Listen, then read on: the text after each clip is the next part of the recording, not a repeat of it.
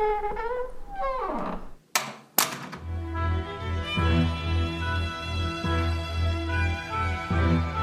Knights of the Shed podcast presents Zweihander, a fireside chat.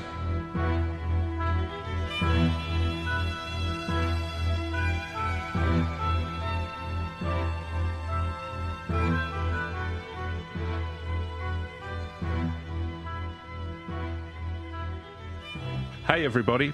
Uh, welcome back to the shed. We're doing something a little bit different this time. We've got a new campaign coming up that Paul's going to run, and we thought we might have a bit of a chat about that game and uh, what Paul's ideas are, and about the systems Zweihander, which we're all a bit new to.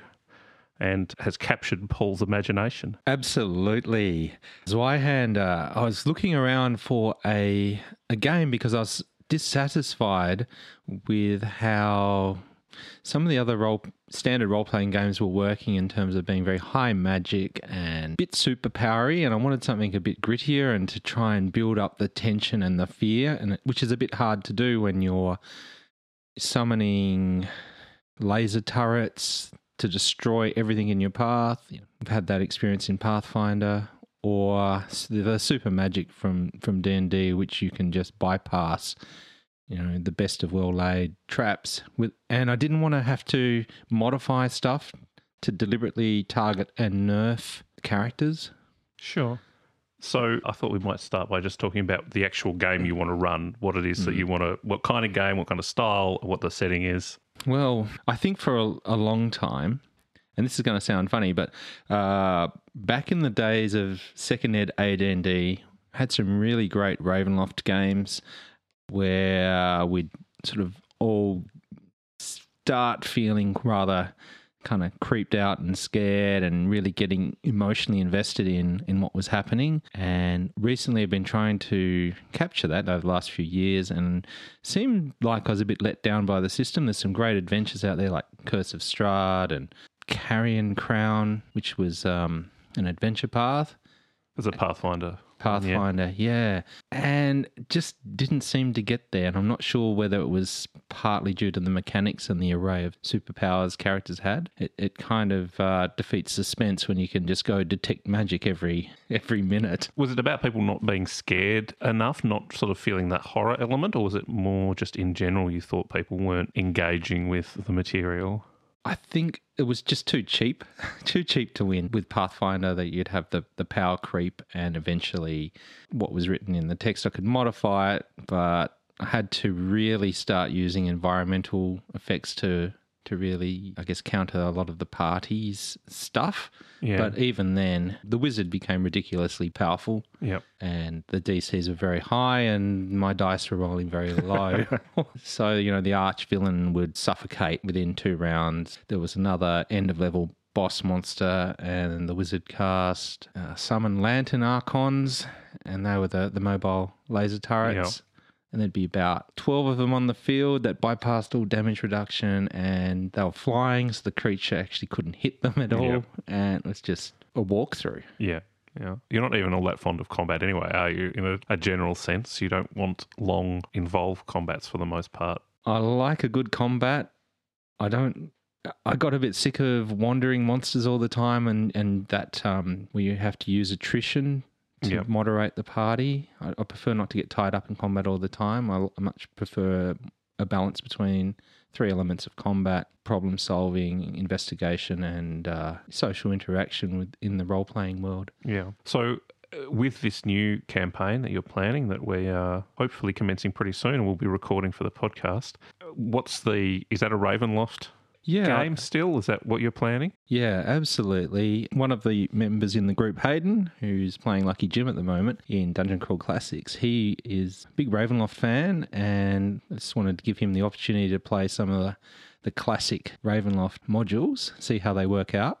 Originally, I was thinking about something along the lines of uh, Call of Cthulhu type system with the rolling under Yep. the percentages, skills based, where people aren't characters aren't too tough. Yep.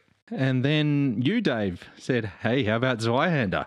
So you've had a, a you sort of talked to me at least and to some of the other players about the the setting you want to do. You want to do something a little bit different with the sort of initial setup of the campaign. That's right. Uh, Zweihander, the I guess the onboard campaign seemed very sort of medieval, uh, very earth centric, harsh, kind of grim and perilous, uh, if I can say that. Uh, I think they'll forgive you. Yeah, I think the the phrase "grim and perilous" is repeated at least a hundred times in the in the handbook.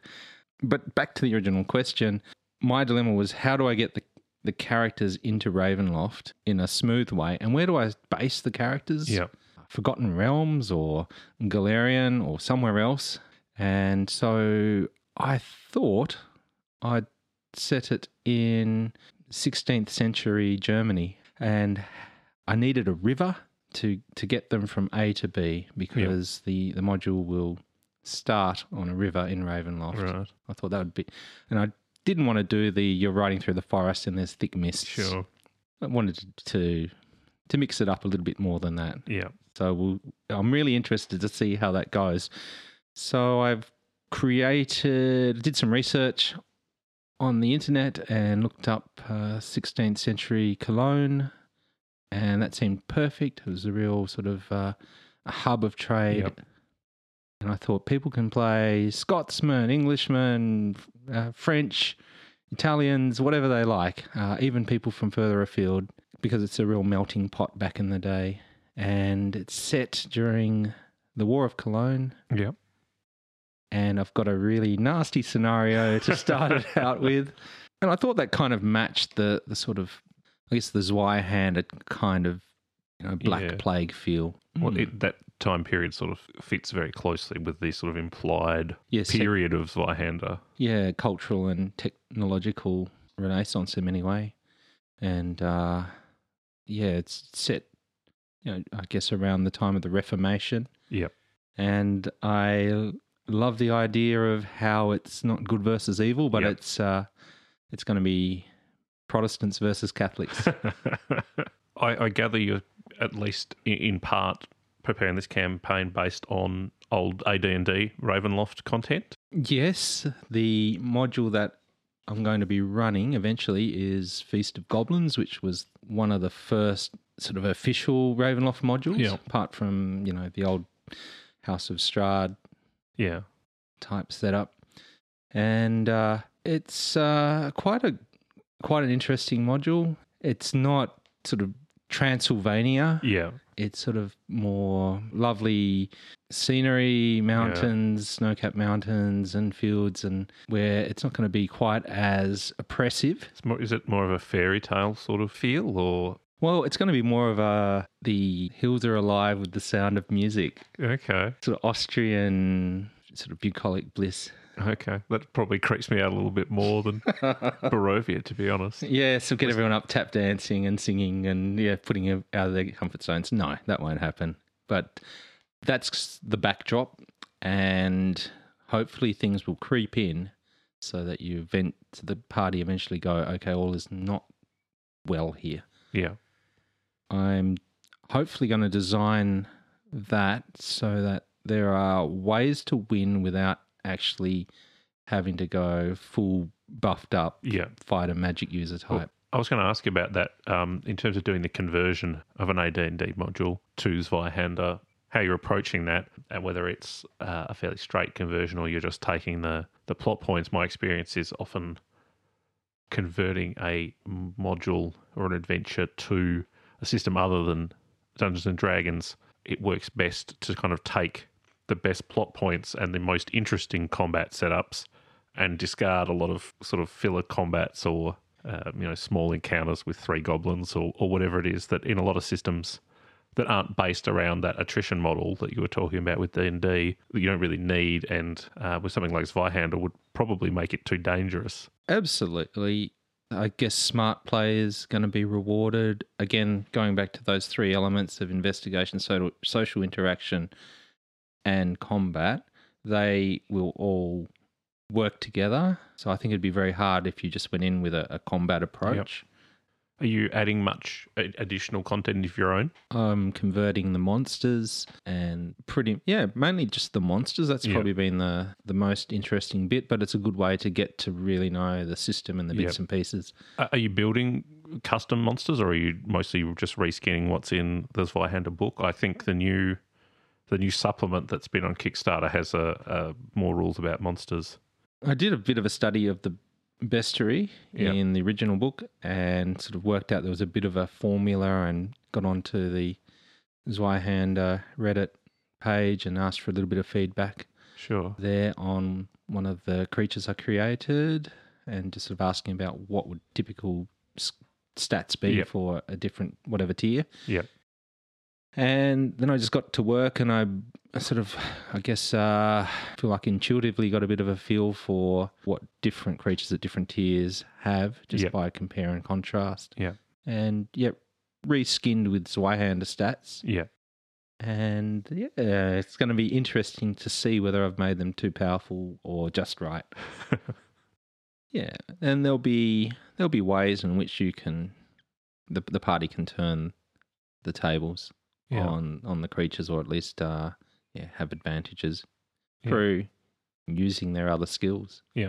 Uh, As I said um, earlier, I, I was sort of interested in, in getting some of your take about the actual mechanics of the game and, and what you like about it and what you think what you think it will bring to your game.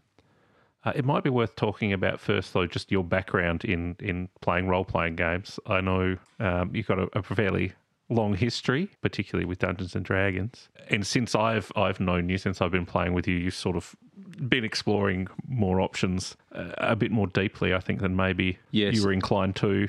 Pre- precisely, I was a very insular TSR fanboy, Yeah. and even when Third Ed came out, we still played Second Ed for years. Yep. Had a bit of a go at Third Ed, and then one of my friends, Andrew, he bought me the uh, Pathfinder Yeah. set. Yep. And then we played that for some years and then sort of met you and had a go at uh, the Powered by the Apocalypse game Yeah. and um, which he'd customized and Dungeon Crawl Classics. Yeah. And it kind of expanded from there. Really that started really kind of making me think differently about how to how to run a game Yeah. yeah, and lots of great ideas. So to be more specific, you know, the whole the uh, so if someone say for instance if you pushed a roll in Call of Cthulhu or something like that, you you can turn that into a role playing opportunity. Like how do you do that? Yeah. Or you know, you spend luck. How'd you get lucky Yep. to spend that? So asking a lot more of the players to Yeah. to invent and, and participate in in the drama that's Yeah. at the table.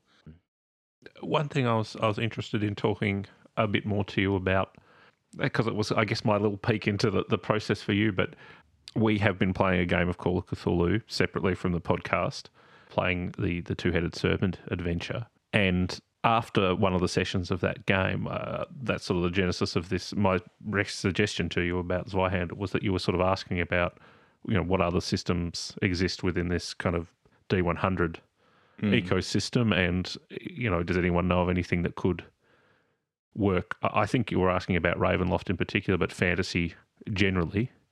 So uh, there were a number of recommendations uh, that kind of went back and forth about D100 fantasy games because there's a few of them out there. Uh, but Zweihander was sort of the last thing I recommended to you for whatever reason. It just happened to, to pop into my brain, I think. But I recommended it to you one evening, and then sort of within 24 hours, I was think you- sold. yeah, you'd fallen in love with it. Yes. So uh, you you recommended it was it could suit the dark powers Yeah. element, uh, and I, I guess the the rules around corruption. Yeah. So I had to check that out. I actually saw Adam Koebel speak about it on his YouTube Yep. station, and go th- went through the, the the handbook Yep. and point out all these different features and I was just uh, enthralled and excited and then I saw him and Daniel Fox talking about it Yep. and it just elaborated I think there was one phrase about the game is about how the world shapes the characters Sure. and I guess their story within that Yep. and and to see where different people can end up I always liked the idea of the the most unlikely hero Yeah. and and suddenly being able to influence the world in some way or not. Uh, Yeah. Not not everyone has noble endings. In terms of the me- mechanics and the things you sort of saw in the, the preview, or even the things you've seen since, I guess, in, in reading the book, what were the things that really grabbed you about that game that you sort of said, this is what should be in the games I'm running? This is what this will help me tell the stories or, or have the game experiences that I'm looking for. I like the alignment system and how it's it's shades of grey. You've got order and chaos ranks, and you head towards Yeah. uh, a tendency within a character. W- Um, and I like the idea of a strength when you flip it, or in the wrong situation, becomes a weakness. Yeah. And how characters can kind of crack and descend towards order or or chaos, and the implications for that. Yeah. It kind of mimics real life. Yeah. It's Uh, a, a bit different than, than Dungeons and Dragons, which um, alignment is a useful tool in those games, but uh, either some people treat it too um, prescriptively or it just sort of gets ignored. I'm sort of guilty of being in the just ignore it camp because I'd rather just decide what I'm going to do consistent with, um, you know, what I think about my character. But Yeah. it's a slightly lighter touch in Zweihander in terms of Mm. what it says about your character. It's more of a, a prompt than a Yes. um, a prescription. Yeah. And I guess it, it really brings out the shades of grey uh, because the alignments in D&D I find it depends on where you are. I think I got to a point where alignments didn't really matter. It was more about them versus us. Yeah, And we see that in our world as as well.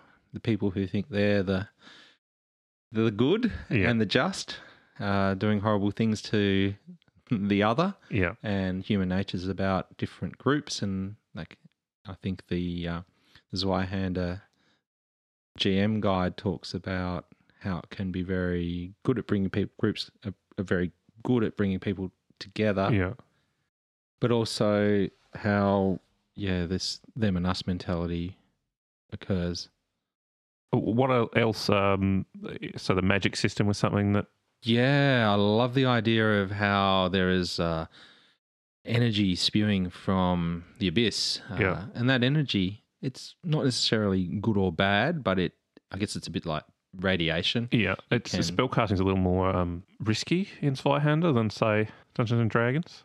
Yes. Again, it can corrupt your body and mind.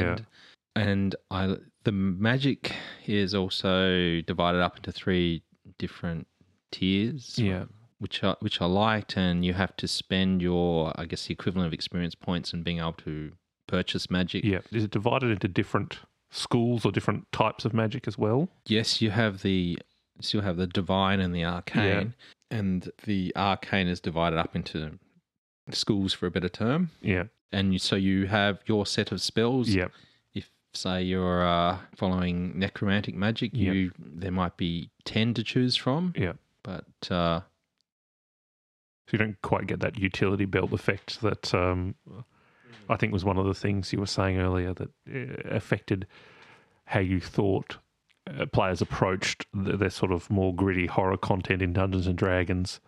Precisely. And I think with a more restricted spell selection, hopefully it will encourage greater teamwork Yeah. because a, a mage or a cleric could have certain spells and you wouldn't need some of the abilities of the Yeah. other classes. So yeah, I really liked the the magic magic system. Again, you have to roll to see if your effect gets up Yep. adds that element of excitement and, and chance. And I really liked how, if uh, the peril system. Yeah. So, in a traditional game of, say, D&D, you could just roll to your heart's content, often with no consequences, whether it was, you know, searching for traps Yep. or other sorts of skills. I, I just try bashing down the door until I get the Yep. dice roll I needed. Yep. Whereas this, if you critically fail skill rolls Yep.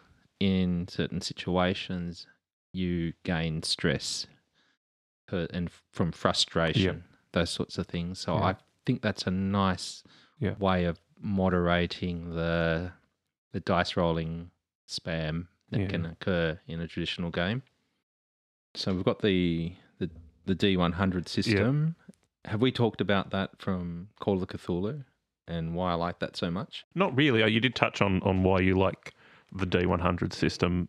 Oh, sorry, you touched on the fact that you did like it, but you didn't really talk about what it is that was particularly appealing. Presumably, having played it at the table, there was something in particular that felt good about it. Yeah, I I really liked how it was focusing on skills Yep. rather than pluses and minuses and all those sorts of things Yep. that you get. And it with Zweihander, it just makes it so easy to modify the roles based on whatever circumstances are going on, whether it's easy, difficult, routine. Because there was back in the day, and maybe this is sort of a a gap in my DMing, but you'd have Mhm. people roll reasonably trivial things and roll really low Yeah. and they can't or or you have the wizard who's able to open the door whereas the 18 strength fighter wasn't able to just based on luck that Yeah. sorts of things so i think it's Zweihander kind of uh, evens it all up with Yeah. the difficulty ratings Yeah. One thing about it too, which I, it comes out in, in Call of Cthulhu, although I think is inherited by the structure of D100 games, in that they generally have some some sort of approach that's fairly granular with skills in terms of having quite a lot of different possible skills. Uh, and a diversity of ratings in the skills is that it does move away from the at least the, the sort of post TSR Dungeons and Dragons uh, tendency for all of the characters to be defined by their widgets rather than their skills. Uh, In a D100 game, you're sort of left with solving all the problems with primarily by saying, well, what am I going to do? And then being told there's a skill that applies to that. Uh, whereas in D&D, particularly with spells, as you've sort of touched on, a lot of it is to think, well, how can I use a spell to get past this particular thing or how can I use a special ability that I've got, which I don't necessarily think is a bad kind of play but it's more super heroic, I suppose. In, in one way, you're looking at like what is what is the thing that makes my character special that I've got that I can use to approach this situation, rather than uh, simply what what what would I do in this situation? yeah you i guess it's uh i don't know maybe more intelligent play because you're kind of looking at looking at it from the ground up around what normal people might do in a situation you look at your skills list and go well this is there's some ideas inherent in there that can Yeah, trigger cre- creative problem solving rather than i point my finger and cast Yeah. finger of death there's also a, I think a, an inherent balance. I mean, characters in in a D100 game are often not really balanced. Uh, in the sense that they have equal combat capabilities, but they usually start with the same number of points to spend on their skills, and you make the choices about those skills. And then everyone's really just got to approach things with the skills they've picked. They don't have the same kind of spells to say, well, I teleport Hmm. where I need to go, or I unlock that door magically, or that sort of thing. And so you're, you're sort of reliant, like going back to the teamwork aspect of it that you were talking about, you're reliant on people who have the skill Hmm. uh, that's needed. yeah, that brings party cohesion because if you lose one of your party members, then you could be, I guess, in all games, you could be down a certain amount of resource and your own life expectancy drops as well. I, feel sometimes playing D100 games that they feel more uh, naturalistic maybe than D&D because there is that sense that everyone's really just relying on their character's uh, uh, ability to to do whatever they are skilled in and not Hmm. on uh, particular buttons they can press if you like uh, I sort of hate that metaphor but Yeah. um, you know, D and D characters have have to a certain extent they have canned abilities that do things uh, that, for my own bugbear, aren't handed out very evenly uh, between classes. True. Yeah, that's that seems to be borne out. And you can use skills over and over, and you've got an array. So even though you might not be so well trained in certain things, you've got a possibility of being able to do something still, Yeah, play the odds, and, and just having the skills there, you might think of something a bit lateral. yeah. The profession system is something Yeah. you've mentioned as something you you enjoy. Yes, I love the zero level Dungeon Crawl Classics play where they've got an array of you know ordinary professions from gong farmers to, to farmers with a starting equipment of a, a chicken or a donkey. uh, And so Zweihander kind of expands on that and says you can sort of play these people Yeah. you've you've you can earn a living and more often than not there are stories about sort of ordinary people who were at the wrong or right Yeah. place at the wrong or right time and their stories Yeah. around how the how the world shapes them Yeah.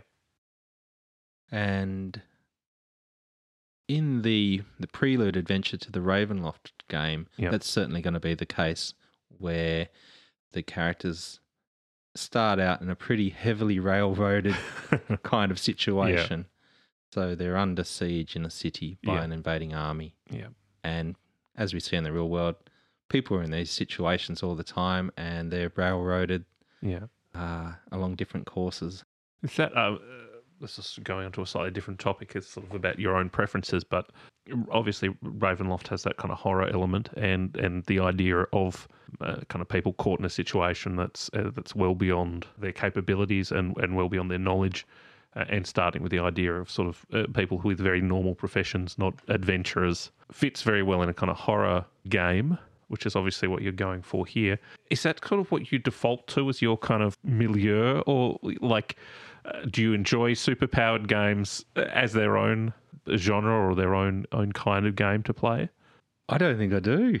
Hmm. I That's fair enough. Yeah, not for a long time. Like I like having fun games, and where there's a there's a bit like I really was thinking about using Dungeon Crawl Classics and having a really serious tight game there Yeah, uh, because I really like I like that low level things don't get uber powerful. yeah, But no, I can see the the appeal, but I just have a real itch to scratch when it comes to low level gritty play, and I th- I think and and I thought about this, and I thought any anything I would DM would probably default to as long as it's got a bit of grit, yeah, and I- but I guess you know I've been I've been playing for oh, 35 years. So, yeah, probably moved on a little bit from some of those types of narratives yeah, and looking for looking for the ones that kind of either give me a shiver down the spine Yeah. or, or hope to try and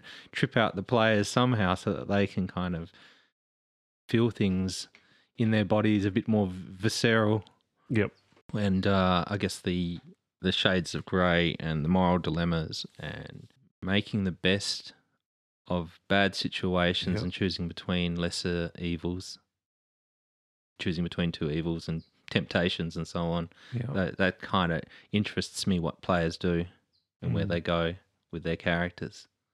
So absolutely love it when you can just see the dilemma washing over people's Yeah. faces and people factionalizing in the party. yeah. So you you you like to see something a little less party based, I guess, something where people have slightly more individual motivations, where it's it's not. I mean, f- fundamentally, as a game, D and D encourages not teamwork necessarily, but everyone sort of acting in the same with the same goal. The nature of the game is such that that's the, the way to overcome the challenges that the game poses for you. Is that everyone working together uh, gives you the best chance of doing that, uh, which encourages a particular kind of play, as opposed to some other games, uh, Apocalypse World, for instance, that, that doesn't really set it up so that anyone needs to be working together. It's each each person has their own goals, and each each playbook in that game sets you up to be doing certain things in the game that don't align with everybody else. Makes for good drama. You see it in, I guess, Star Wars. Yeah. There- there's a bunch of misfits. It's uh, Lord of the Rings. Uh, there's something really interesting about diversity, Yeah.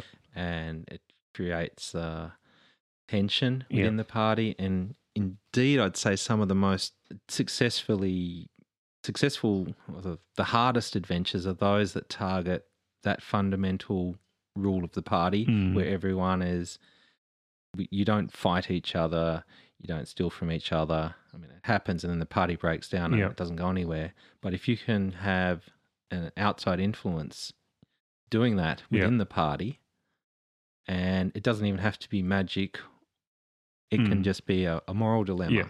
Uh, I think there was one adventure where one of the characters was taken over by an alien entity, Yeah. and they were pretty much just a husk person, Yeah.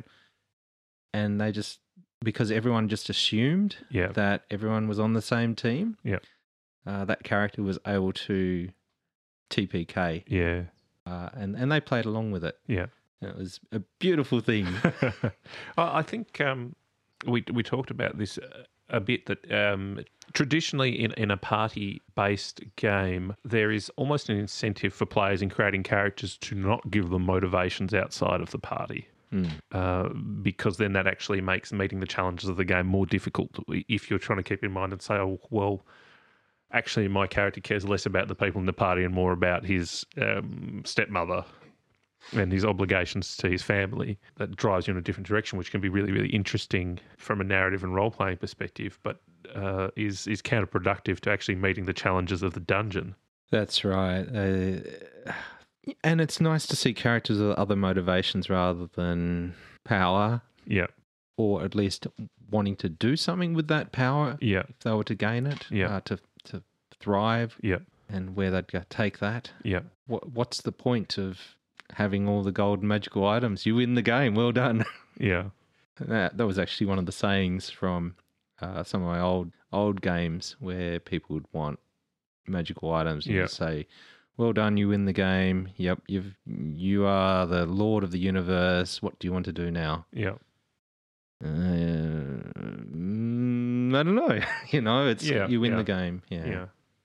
Old Dungeons and Dragons, for instance, had that domain level play side of things as an answer to that. Although I'm not sure everyone's that interested in domain level play. Obviously, certain certain people are, but D and D I think moved away from that because a lot of people were really interested in the adventuring, not in the Mm. uh, not in that domain type play. It's great if you like accounting and working out how much to pay your henchmen and your troops, and then how you're going to fund them and how much tax you get. It's pretty cool. I, I didn't mind that, Yeah, but uh, it seems like it's it's sort of more one-on-one type play with your yeah, DM, and then yeah, I'm not sure how everyone can contribute that unless you have a board meeting, yes. and uh, that's a bit too much like real life. Well, uh, hopefully it remains to be seen, but uh, I suppose we'll see it over the course of the, the campaign, whether or not Zweihander helps you to create the kind of game that you want to create and whether it has the tools there for you. I absolutely think it will. Uh, I've got big hopes for it, and hopefully the the system will just make everything run smoothly.